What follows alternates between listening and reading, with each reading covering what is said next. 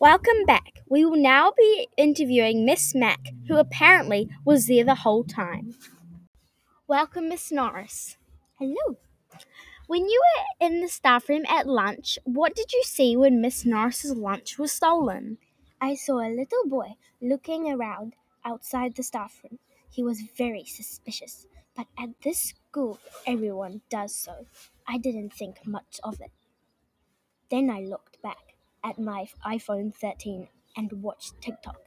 Then a little girl yelled, Dylan! So I looked up, but no one was there. But then some muddy, grassy footprints all over the carpet. Oh.